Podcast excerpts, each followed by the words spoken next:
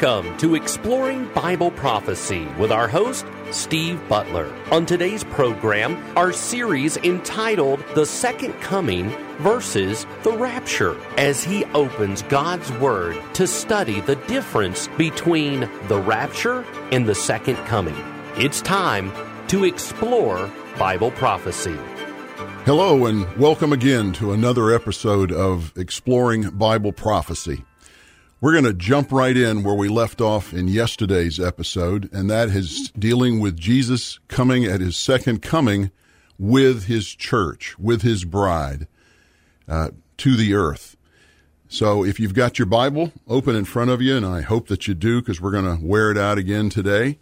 And if you have your handout from um, the radio station, and that's provided by WHCBradio.org, it will be a great assistance to you as we go through this uh, series, in fact, all of our series, so that you can see and, and copy down, and, and it'll help you to uh, reference the scriptures as we go through this. But otherwise, uh, as I always do, we'll talk through this, and hopefully you'll uh, enjoy and, and get something out of the program just by listening.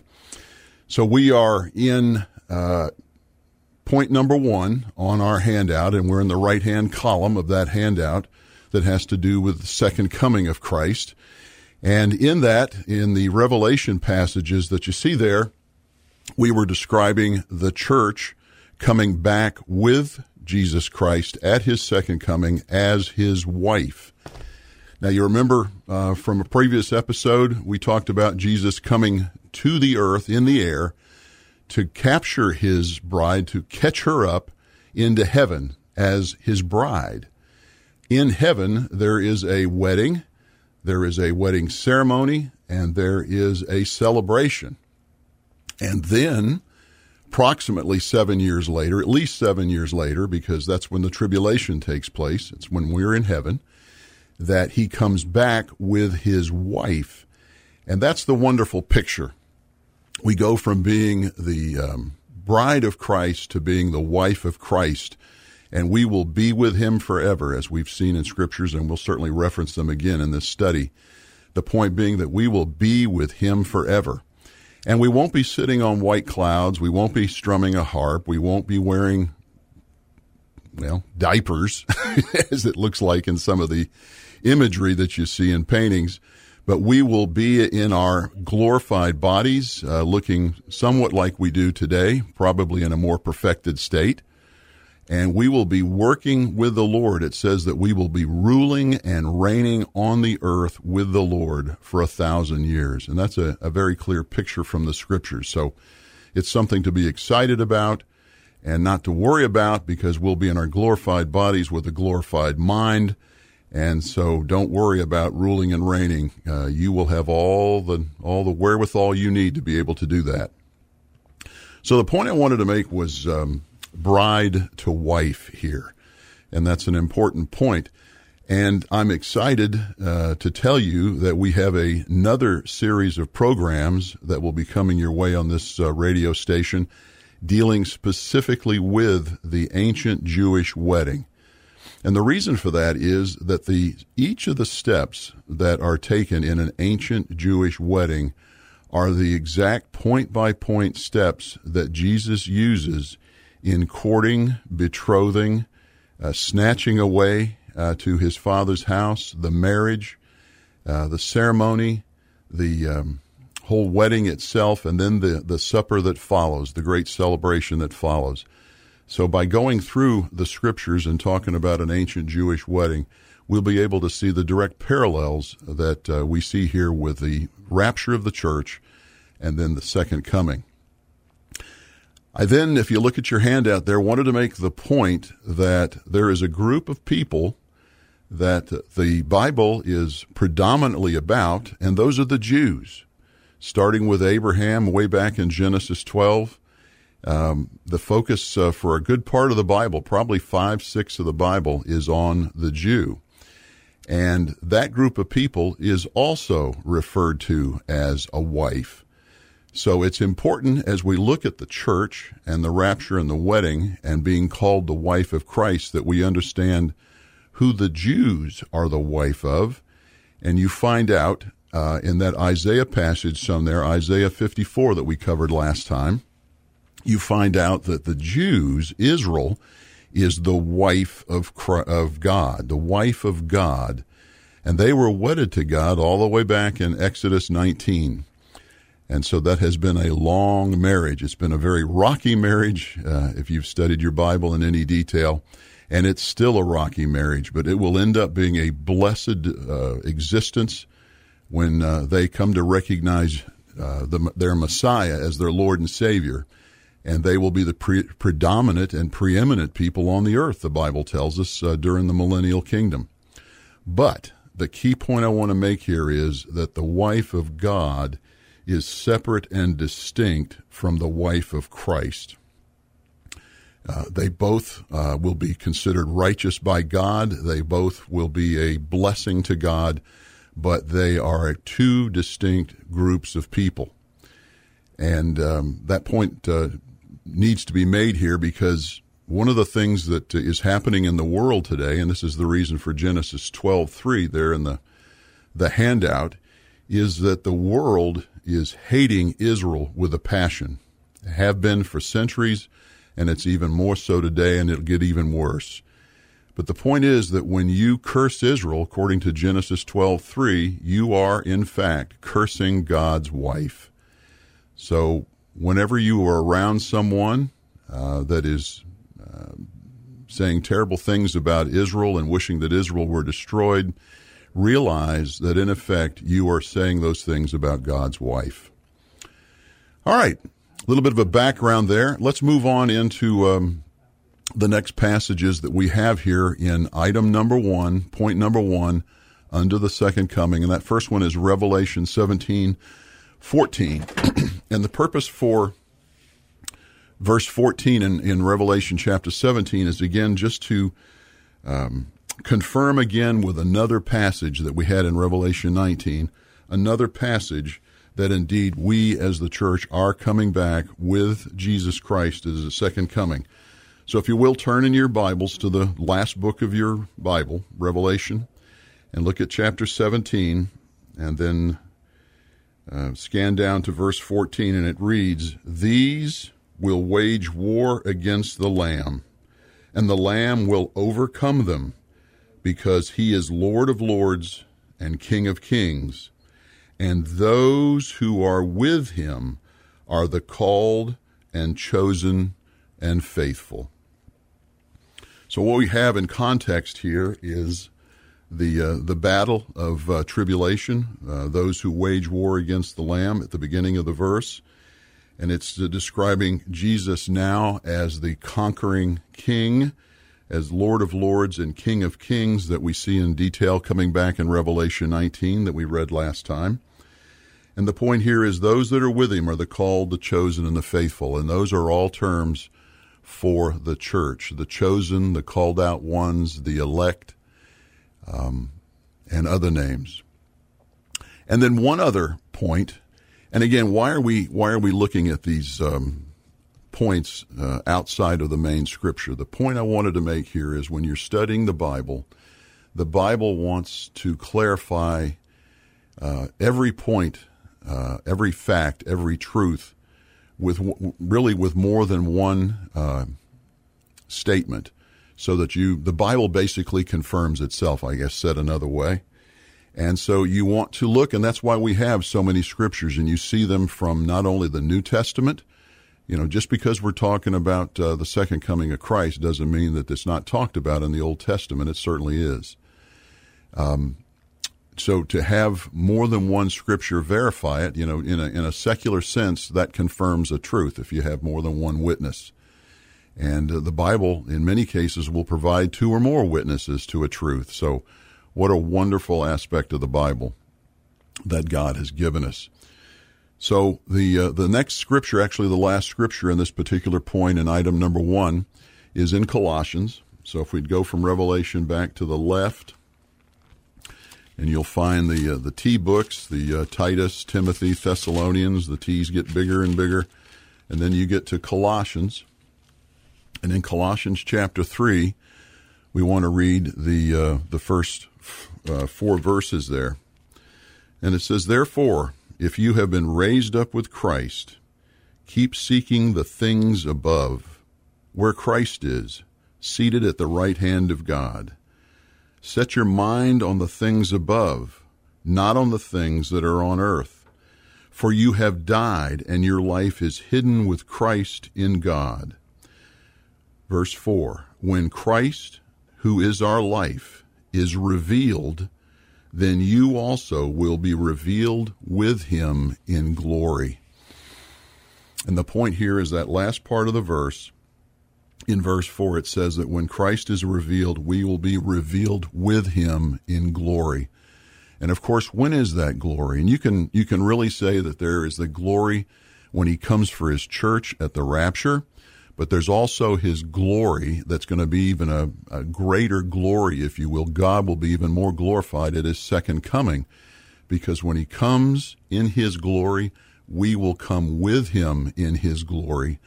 And the people who are on the earth that are going to be judged will uh, see us for who we are as believers in Christ, and God will be glorified in this. The whole world at that point, uh, at that point, will then see Christ in his glory with his church. So, just another confirmation that we are coming back with him. And I have down there as well John 16 24. And it's kind of a, a, a an additional point to be made about the glory of Christ and our being with him. So, if you'd go to John, the last book of the Gospels, so you got um, Acts and then Romans, or Romans, then Acts. Let me get that straight, thinking backwards. And John 16 and John 17, 24. It says, Father, I desire that they also, whom you have given me, be with me where I am, so that they may see my glory which you have given me. For you loved me before the foundation of the world. So here's Christ, and actually in John 17, Christ is praying to his Father. This is a a, a um, prayer from the Son to the Father, and he's asking the Father that uh, we would be, that his believers in him, his church would be with him where he is, and that they would see his glory. What a what a wonderful picture there. So when we come back with Christ at the second coming, we will see his glory. We will actually be in his glory we, because we will be his wife. All right, let's look at uh, point number two. Point number two on our handout. And this is a point uh, where we're building. Uh, building a case here. You've got Jesus looking under the rapture column. Jesus comes from heaven for his church. And then in point number two, he comes from heaven with his church to take his bride up to heaven. So the next point we want to look at is when he comes in the rapture, where do we go in the rapture? So if you would, let's go to Acts to set the stage here. So if you're in John, back up to the right, back to the right, and go to Acts chapter 1. Acts chapter 1, verse 9. And it reads, And after he had said these things, he, Jesus, was lifted up while they were looking on, and a cloud received him out of their sight. Verse 10 And as they were gazing intently into the sky while he was going, behold, two men in white clothing stood beside them. They also said, Men of Galilee, why do you stand looking into the sky? This Jesus, who has been taken up from you into heaven, will come in just the same way as you have watched him go into heaven. So I have um, the Acts passage here. We've read it before, but I wanted to uh, read it again just to set the stage that it's a picture of Jesus after his death, burial, and resurrection. And he has been back on the earth for 40 days. And then, of course, 10 days later would be Pentecost and the creation of the church that we see him going up into heaven, and it happens to be on the Mount of Olives, which is just to the east of the Temple Mount in Jerusalem. And the apostles are there watching this happen. And they're saying that he is going to go into heaven, into the clouds, uh, to heaven, and then will come back in the same way. And as we'll find out here in um, oh, a couple of episodes, we will find out that um, he comes back just as it says here, and will come back exactly to the Mount of Olives, the same place he left from. Uh, that's not the rapture, that's the second coming. But he will come back to the same place that he lifted up. So the point there being that we've seen Jesus do this once, and now he's going to do it again, only he's going to do it with his bride. So let's take some time here and let's get into what is probably the best known rapture passage in the Bible. There are actually three good rapture passages, but this probably in 1 Thessalonians chapter 4 probably captures it better than anywhere else in the Bible. I know it's my favorite. And let's go ahead and, and take uh, a few minutes here and let's look at 1 Thessalonians chapter 4, verses 13 to 18. Starting at verse 13, we read, but we do not want you to be uninformed, brethren, about those who are asleep, so that you will not grieve as do the, do the rest who have no hope. For if we believe that Jesus died and rose again, even so God will bring with him those who have fallen asleep in Jesus. For this we say to you by the word of the Lord that we who are alive and remain until the coming of the Lord will not precede those who have fallen asleep. For the Lord himself will descend from heaven with a shout, with the voice of the archangel, and with the trumpet call of God, and the dead in Christ will rise first. Then we who are alive and remain will be caught up together with them in the clouds to meet the Lord in the air and so we shall always be with the Lord. Therefore, comfort one another with these words. So there's so so much to unpack in these few verses in 1 Thessalonians 4:13 to 18. But the and we will unpack them as we go through this series of um, of programs. But today, the point we want to make here is uh, really focused on verse 17 and it says that when we who are alive and remain will be caught up together with them, them as those who have died in Christ, and their bodies have been resurrected to the grave, and they'll be um, matched up with their spirits to become whole again.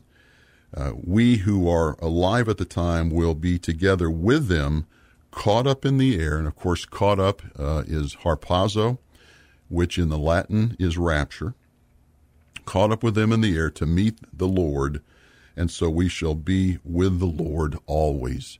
And of course, if you recall back to uh, John 17 24, uh, that's what the Lord asked the Father for, is that we would be in His glory forever with Him.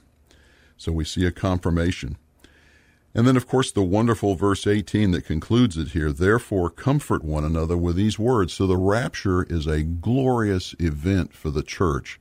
It is a rescue from the wrath that is to come in the divine judgments of God uh, on the earth. That we will be rescued from that, and we are to comfort one another with those words.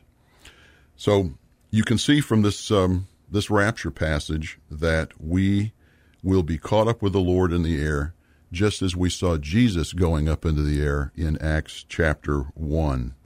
And we're going to spend a, a, fair amount of time in this passage as we go through the different points in this series on the uh, rapture compared to the second coming.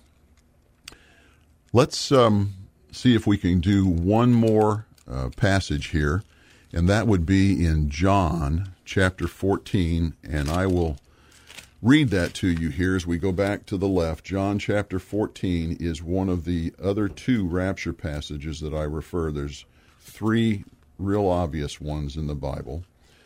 And this is, um, I guess, depending on your perspective, it could be very obvious or almost as obvious as 1 Thessalonians chapter 4. But nevertheless, let me read this to you. Verse um, 1 of John 14 Do not let your heart be troubled. Believe in God. Believe also in me. In my Father's house are many dwelling places. If it were if it were not so, I would have told you, for I go to prepare a place for you. If I go and prepare a place for you, I will come again and receive you to myself, that where I am, there you may be also, and you know the way where I am going. So we're going to spend a lot of time in this one as well. We'll spend a lot of time in all three of those rapture passages as we go through. But isn't it a wonderful picture here to see uh, Jesus Christ telling us, first of all, in one, don't be troubled. Don't let your hearts be troubled. That uh, just as we saw in verse 18 of 1 Thessalonians 4, comfort one another with what I'm telling you. That in verse 3 of John 14, I will come again and receive you to myself. So, a picture of the rapture of the church and the fact that he is coming for us to take us up to heaven with him. Now, we want to answer a question from a listener. So, we'll, we'll pick up this series the next time. We have a question from Susan in Kingsport. And Susan's question is Should we have any fear about the rapture of the church? Oh, what a timely question. And that's so that's a great question, Susan. People who have uh, fears about the rapture are folks who really don't understand the purpose of the rapture. And of course, that's why we're, we're going through this. Uh, in this series, God's Word really is clear that the rapture is an event to look forward to to look forward to if you know Jesus Christ as your Lord and Savior.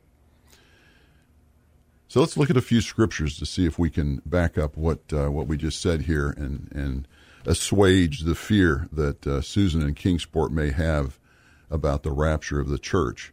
So let's go to uh, 1 Thessalonians. 1 Thessalonians. So back into that wonderful um, set of two books to the Thessalonians where Paul talks quite a bit about the rapture and not being part of the tribulation, which is a wonderful, wonderful thought. It's actually a wonderful truth. In 1 Thessalonians 2, looking at verse 19, it says, For who is our hope? And this is Paul talking to the Thessalonians. For who is our hope or joy or crown of exaltation? Is it not even you in the presence of our Lord Jesus at his coming?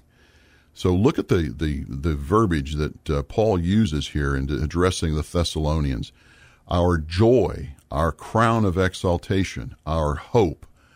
That certainly doesn't sound like something that uh, generates a fear in a person. And what, what is that hope and that joy and that crown of exaltation all about? It's the presence of our Lord Jesus Christ at his coming we're going to be part of that. And then in uh, staying in First Thessalonians, and we just read this um, a few moments ago in our um, episode today in First Thessalonians 4, looking at that last verse 18, it says, Therefore comfort one another with these words. So again, the, the, the thought or concept of comfort certainly does not engender fear in a person uh, in what has just been described, which is the rapture of the church. All right, let's go to uh, Hebrews chapter 10. Hebrews. This is a uh, passage that folks might not think necessarily applies, but indeed I think it really does because it's talking about the church uh, making sure that it stays together and uh, fellowships together. It says in Hebrews chapter 10, 24 and 25, and let us consider how to stimulate one another to love and good deeds, not forsaking our own assembling together, as is the habit of some, but encouraging one another, and all the more as you see the day drawing near. So, what is he basically saying? Don't forsake assembling together. Don't forsake fellowshipping together. That means church. And it doesn't have to necessarily be a brick and mortar church, but it's the coming together of believers to fellowship and to worship and to praise and honor God. And it's talking about stimulating one another to love and good deeds. And it's talking about doing this and, in, and as an encouragement to one another. And it's all the more as you see the day drawing near. What is that day they're talking about? It's the rapture of the church. It is a glorious event in the life of a Christian. It's something to stimulate you, it's something to encourage you, it's something to comfort you. All right, let's let's look uh, at another passage. And again, you, you may think, well, why don't we just have one or two verses? That's all we really need. Well, you can. But again, remember back context, context, context. You want to make sure that you have the facts and you don't pull a, a truth from one verse. If you can find several verses that say the same thing, then you can be pretty confident. In fact, let's just go ahead and say you can be confident that you have a understanding of a truth. So let's look at another passage here in Acts chapter 14 and verse 22. And he's uh, this is Paul in his first missionary journey up in what is now modern day Turkey, in central Turkey. And he says in verse 22 strengthening the souls of the disciples, encouraging them to continue in the faith, and saying, Through many tribulations we must enter the kingdom of God. So this is a motivation, even though he's talking about tribulations, and we'll talk about that in some detail here in uh, a few episodes of this series. But he is talking about encouraging them during their tribulations here on earth because they have a wonderful thing to look forward to. What is that? The rapture of the church. And then the last one we'll look at here is Titus. So you remember First and Second Thessalonians, then First and Second Timothy, then Titus. So you see the long to the short of the T's uh, in the New Testament. So we go to Titus, and we go to Titus two thirteen, and in Titus two thirteen it says.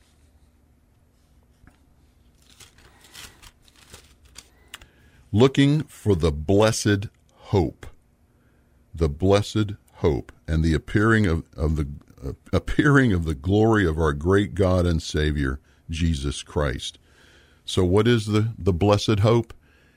It's the appearing of our Lord and Savior at the rapture. Remember, if we don't talk again, I'll be seeing you in the air. Thank you for joining us on today's Exploring Bible Prophecy. Exploring Bible Prophecy is a production of WHCB. Learn more at WHCBradio.org.